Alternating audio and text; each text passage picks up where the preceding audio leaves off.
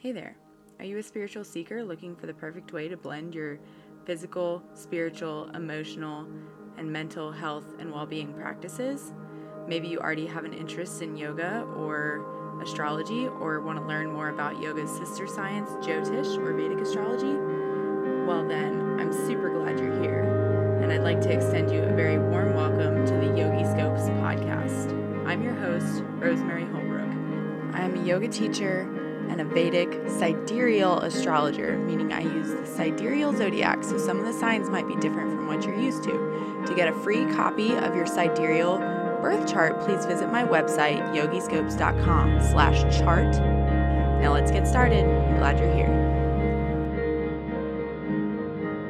Hey there. Today is another special episode. Sometimes the things I cover here are more short-lived happenings, like the new and full moon. Those happen over a span of a couple days. We'll be under the new or full moon energy, but they're very important to me, so I always cover those each month. But then, usually what the flow of this podcast has ended up being is I will do a monthly outlook, a new moon episode, and a full moon episode every month, and then the other week of the month, sometimes two, if there's a 5-week month or whatever, I get to cover kind of whatever I feel like. So I usually reserve it for some kind of longer happening transit that's happening over, sometime around when that episode goes out. And so for this one, we're going to be covering Ketu in Swati, so Ketu's changing nakshatras. It has been in Vishakha. And so don't worry about that too much. Just FYI, if you're new around here, I have an article that explains what nakshatras are, because I kind of got tired of repeating myself, I guess. So I was like, I'll just write this down. And I made an article, which is now on my website. And I can always link it in the show notes if you just go to the show notes and you want to read more about what a nakshatra is. But suffice it to say, they're a little bit more specific than signs. And we usually pay attention to them in relation to the moon. So if you wanted to know why any one day feels really different from the next, you could typically look to the moon, and which nakshatra, because the moon will change nakshatras about once a day. So it's a really handy tool in looking at what's going on with the moon. I've found it extremely helpful in terms of cycle tracking, just personally. For me, as a person who menstruates, my cycle, when I have one, if y'all don't know this about me, I just recently had a baby about 6 months ago. So for whatever reason, so when I do have a cycle, it seems that I start my cycle when the moon transits my natal moon nakshatra very specifically. It's just something I've noticed. It's interesting. So I've noticed that about myself, that it doesn't necessarily coincide with the new or the full moon, the moon phases, but more so where the moon is in relation to my natal moon, and so where the moon is in my birth chart. So if you have more questions about that, I'm such a nerd about it, and I'm diving kind of deep into studying that kind of stuff right now, so please reach out to me. You can either find me on Instagram, or my favorite place would be the Facebook group that's also linked in the show notes, but you can go to Facebook and search Yoga Plus Astrology, and you'll find it there. It's branded just like this podcast. It's got the same purple background. So you'll find it, but you can talk to me or other folks. So you can talk to me on Instagram, or you can talk to other folks as well in the Facebook group. If you want to nerd out about cycle tracking with the moon with me, please do. I'd love to hear from you. But then nakshatras related to planets, sometimes they're also helpful for these slower moving planets. I personally don't see a whole lot of value in tracking faster moving planets like Mercury, for example, in the nakshatras that it transits. Now, if there is interest, I could talk about Mercury's retrograde through Virgo, because it is taking a little bit longer than normal, and it's changing nakshatras a couple times in the retrograde. It just feels like way too much for this podcast. But if you have questions, I'm happy to answer them, and if you reach out to me, maybe I could cover it in an email newsletter or something. If you have more questions related to those things, please reach out to me, because what y'all ask me about informs what I talk about. So otherwise, I'm just going to make stuff up and talk about whatever I feel like. So if you want to have influence, you know how to get a hold of me on social media, or you can always send me an email. So with that all said, background info, K2 is changing nakshatras. It's not happening until next week. So it's September 23rd, which is next Friday, I believe, is when it will move into Swati. And quick reminder also, Rahu and Ketu are the nodes of the moon, if you're familiar with that in Western astrology, and they always move backwards through the sky. So I did a whole public episode about that a few months ago. You could look back and find karmic indicators in Vedic astrology. Listen to that episode if you want to learn more. And then also, just a note about what's also happening this week. This Friday, the sun's entering Virgo, which is where Mercury is retrograding. And so just to say a quick note about that, I hope y'all are doing well for Mercury retrograde. For whatever silly reason, actually I didn't do this, it just worked out this way for my other podcast called The Science of Light, where I get to interview people about sort of their yoga story, or like often I hear it's largely centered around people's stories of kind of finding their way in life, finding their dharma, like finding a good life path around their life experiences, which is often what we're kind of getting at with a birth chart reading. We're looking at what are your experiences and how can you like blaze a trail for yourself that's more aligned and going to serve the world and serve you and your needs, right? And so I get to interview a lot of cool people who have done that over on The Science of Light. And I had 3 interviews over today and yesterday, and they all, in their various own ways, had tech challenges. And I was like, why did I allow... So I have, when somebody schedules a podcast interview, I send them a scheduling link, because that's way easier than back and forth, like, oh, I'm available on these days, oh, I'm not available in those times, you know. So I just say, here's my schedule, book yourself, right? And it just so happened that I had 3 scheduled over these 2 days, which is not typical for me, and now I'm like questioning, am I gonna mark off any future Mercury retrogrades on my availability, especially for podcast interviews? But probably not, because my approach to astrology, and what I hope to influence you to approach it this way too, is that we got to keep living our lives. Like, we can't use any of this as a means of I don't really super like base my decisions around astrology. Sometimes it's a factor, but it's definitely not the base. Like, it's not how I come up with decisions, right? I might think about what's going into a decision, and I have tons of other ways that I would make decisions, and astrology might be just one small factor, but it's not like I'm not going to go and change my availability to not include Mercury retrograde, because it's retrograde like all month, y'all. So that's just an example of what Mercury retrograde might be bringing up, just like tech challenges, because these are virtual interviews, so they're over, over line, and either I've had Wi-Fi issues or the guest has, or just weird stuff. And then also I've noticed, and I asked people about this in the Facebook group too, so this is where you can come and talk about this fun stuff in the Facebook group, that some of us are feeling this drive to like organize weird stuff, or maybe even not feeling a drive, but having something happen where you're forced to. Like, one person told me that she had like a leak, and so she had to like redo her entire closet, but then it felt like a beautiful like purging process. So that could be happening right now related to Mercury retrograde. But then so could like, I organized my like training binders, which has been something that I've been thinking about doing forever and just always had more pressing tasks. And the other day I was like, I'm going to organize my binders, you know? So this kind of stuff is like very Mercury retrograde stuff. And so that's enough about that, because that's not what I came here to talk about, but I just hope that feels validating for you if you're experiencing anything like that, a sort of like deep purging, cleansing, reorganizing in your life. That's very Mercury retrograde. Or then also just weird, annoying tech issues that I hope you're not planning your life around, honestly. Like, we just deal with these things as they come up, and we just know. So that's the approach to astrology I'm hoping to influence, is, you know, just use it as like a weather report. Grab your rain jacket if you need to, like, you know what I mean? Mercury's going to be retrograde, so back up your shit. save, you know, aged myself. Everybody uses Google Docs these days, but you used to, if you're writing a paper, you could write your entire paper in Microsoft Word. And if you never clicked save, you run the risk of losing it if your computer just crashes. But now Google Docs automatically saves. So anyway, K2, changing nakshatras, happens next Friday. So it felt important to me to mention this other stuff that's happening more in the short term.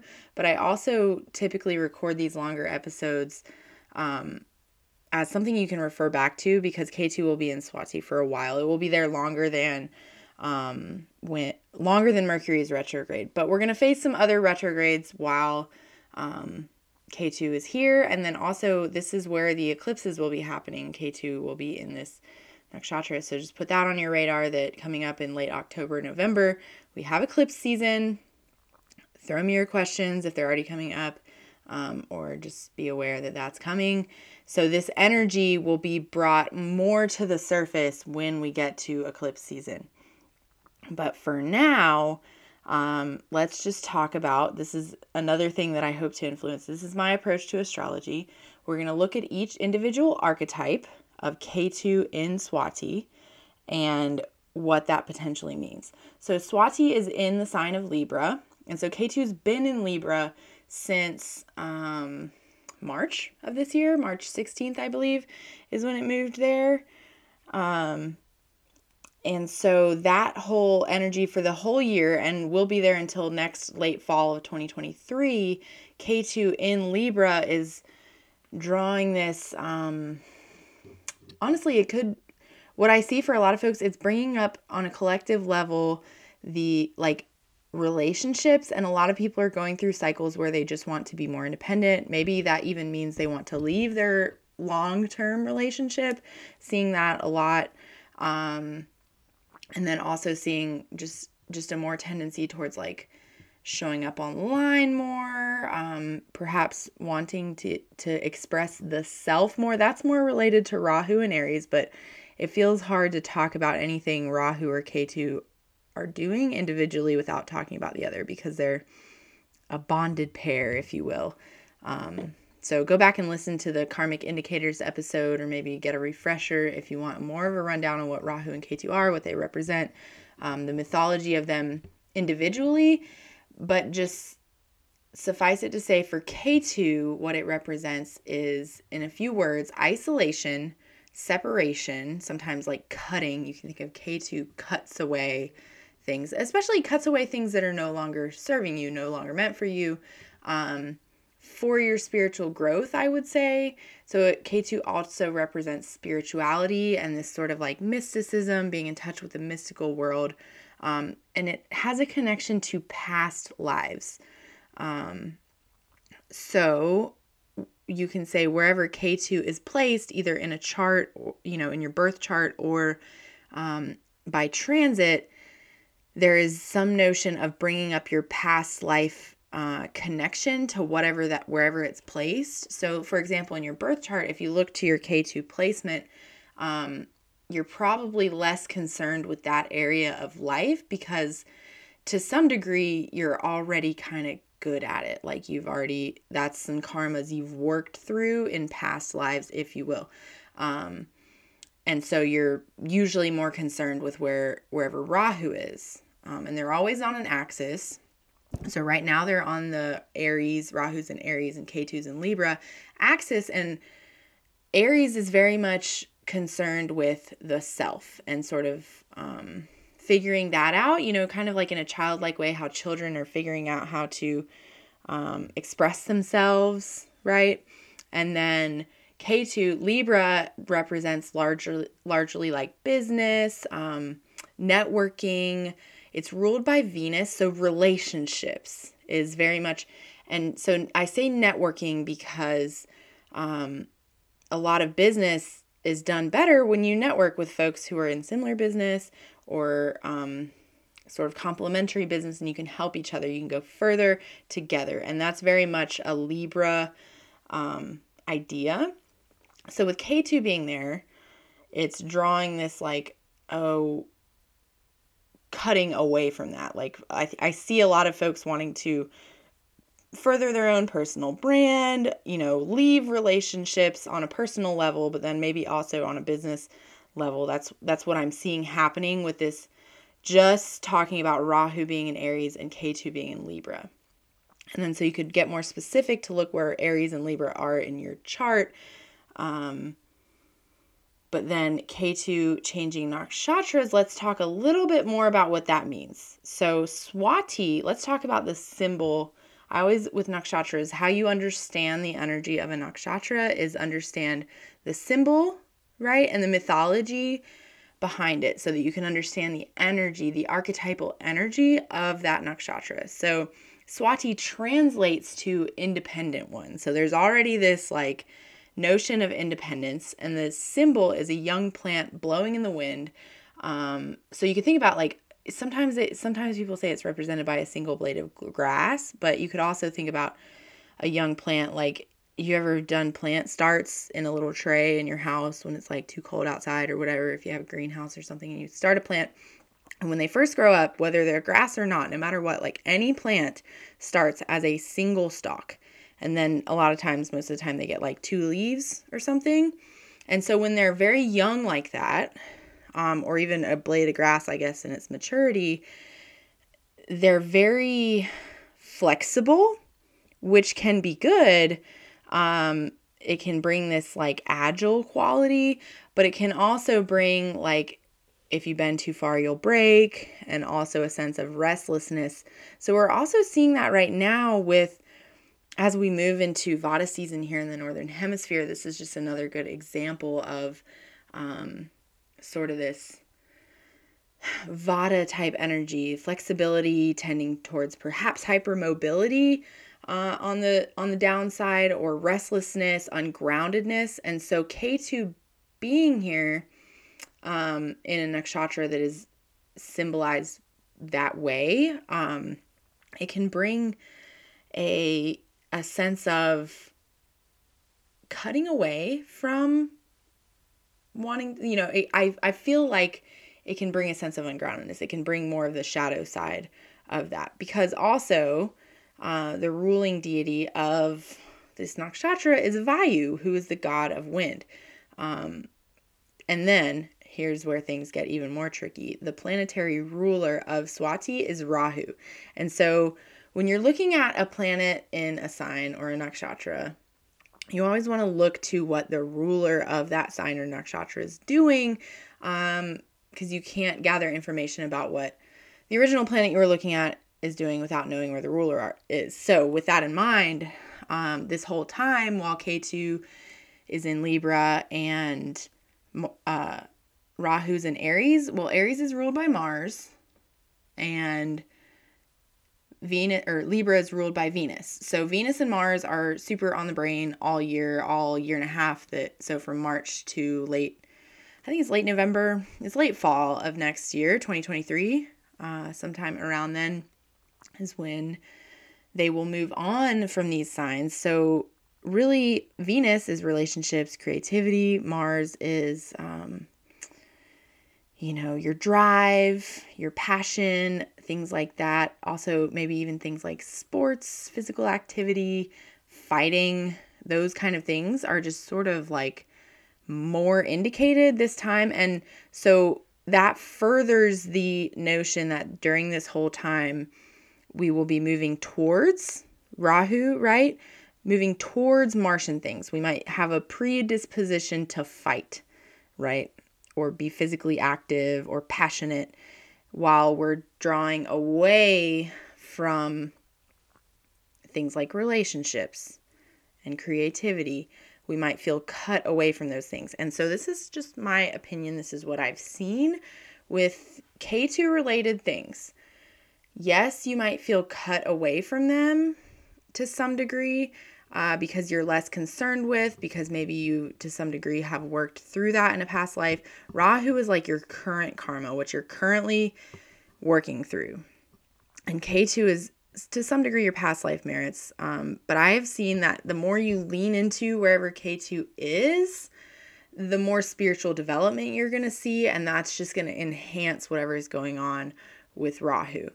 And so here, with this example, K2 and Swati, you might have a tendency towards isolation, a tendency towards wanting to be independent and focus on yourself more, but leaning into your spirituality as it relates to relationships. So that could be like leaning into your actual relationship, a spiritual connection in relationship, or leaning into how relationships have impacted you on a spiritual level is going to be what really enhances your self-growth, your self-expression, all of that kind of stuff. So that's the large energy in a nutshell of this Rahu and Aries, Ketu and Libra.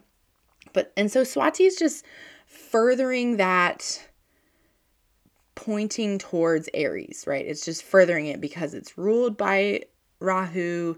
So you have to look to what Rahu's doing. Rahu's in Aries, and Swati is like this sense of independence. And so K2 being in Swati is bringing a sense of wanting to be isolated, because K2 is isolation. So let's talk about some other ideas of what this longer transit might be a good time for. So this might be an undercurrent energy kind of happening, unfolding slowly over time over the next several months. And it will probably, we'll talk more about this at eclipse times, but basically the eclipse times will be turning points related to this energy. So if something's building, if you want to set your intention towards making a change here, now is the time to set the foundation, right? So that at the eclipse point, you can sort of walk through that door and really be on the other side of making that change, which we always know that changes take more than one action or one in time of like, I'm going to set the intention to do this. It's more than just setting an intention and doing the action once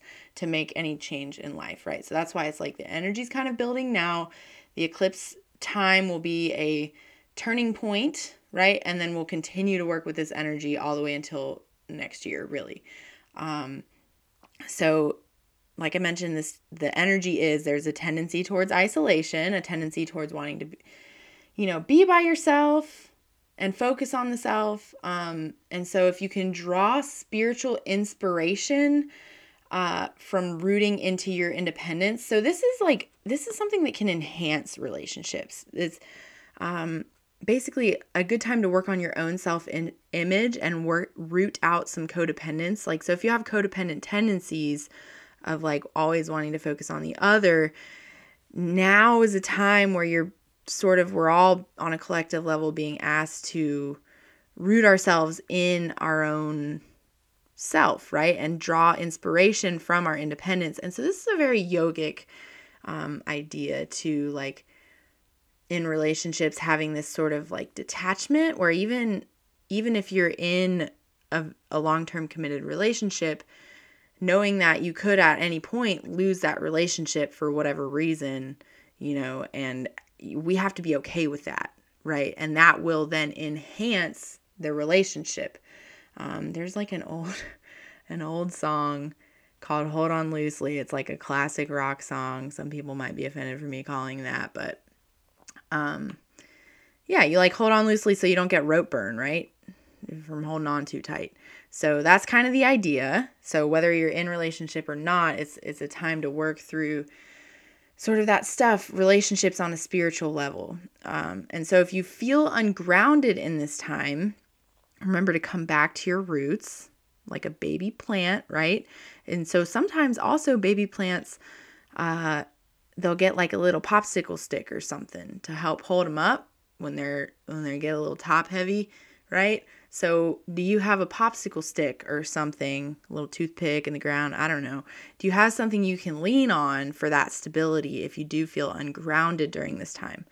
And then it's also a time to work through past relationship baggage. So whether you're in relationship or not, I don't care who you are, we all have baggage as it relates to relationship. We all have like things that we've been through. This is just how we show up, and it could be good or bad. It could be, I would say, good, bad, or neutral. Like the way that we show up in relationship, there's not any one right way necessarily to show up in relationship. There are a few wrong ways, I might say.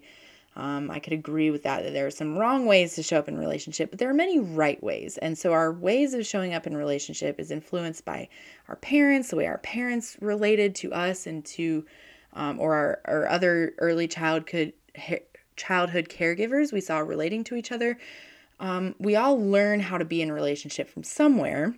And maybe our parents or caregivers modeled really well, but then we became adults and had some crappy relationships, or maybe vice versa, right? You know, so just work through how you show up in relationship. That's going to be the larger energy going on right now. So that actually came out a lot shorter than I thought it was going to. So I'd love to hear in the Facebook group or on Instagram how this Mercury retrograde is treating you, or if you have questions coming up around cycle tracking, and especially using nakshatras to do so. I would love to hear them on social media. You can reach out to me at Yogi Scopes on Instagram, YOGISCOPES.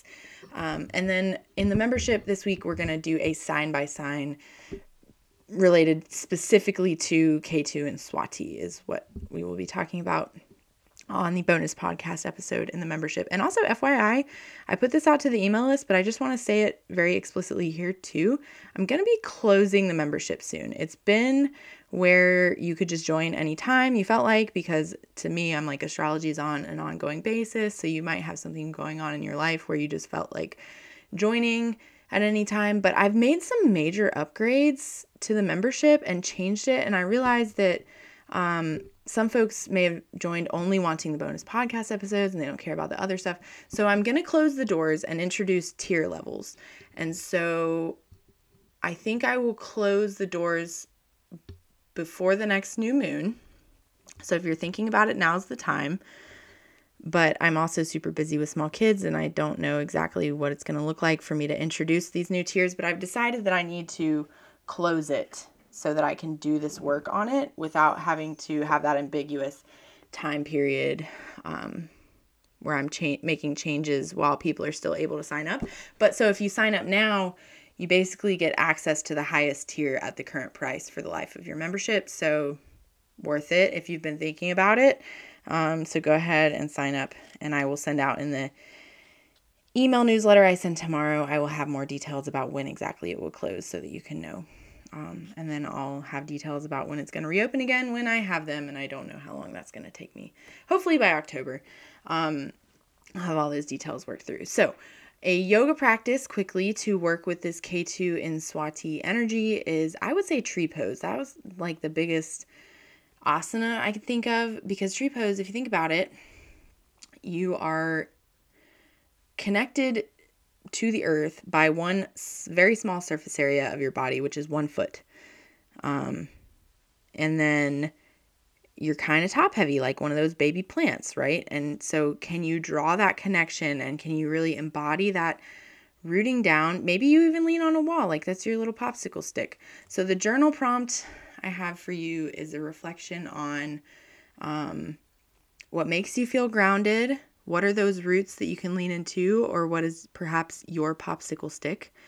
And then I also want to point to an episode of The Science of Light that I will link in the show notes, where I covered the difference between codependence, interdependence, and hyper-independence, because that is really indicated right now, and I've already covered it over there. So to keep this episode a little shorter, I would like to refer you to that episode if you want to dive deeper into sort of like rooting out codependency type things.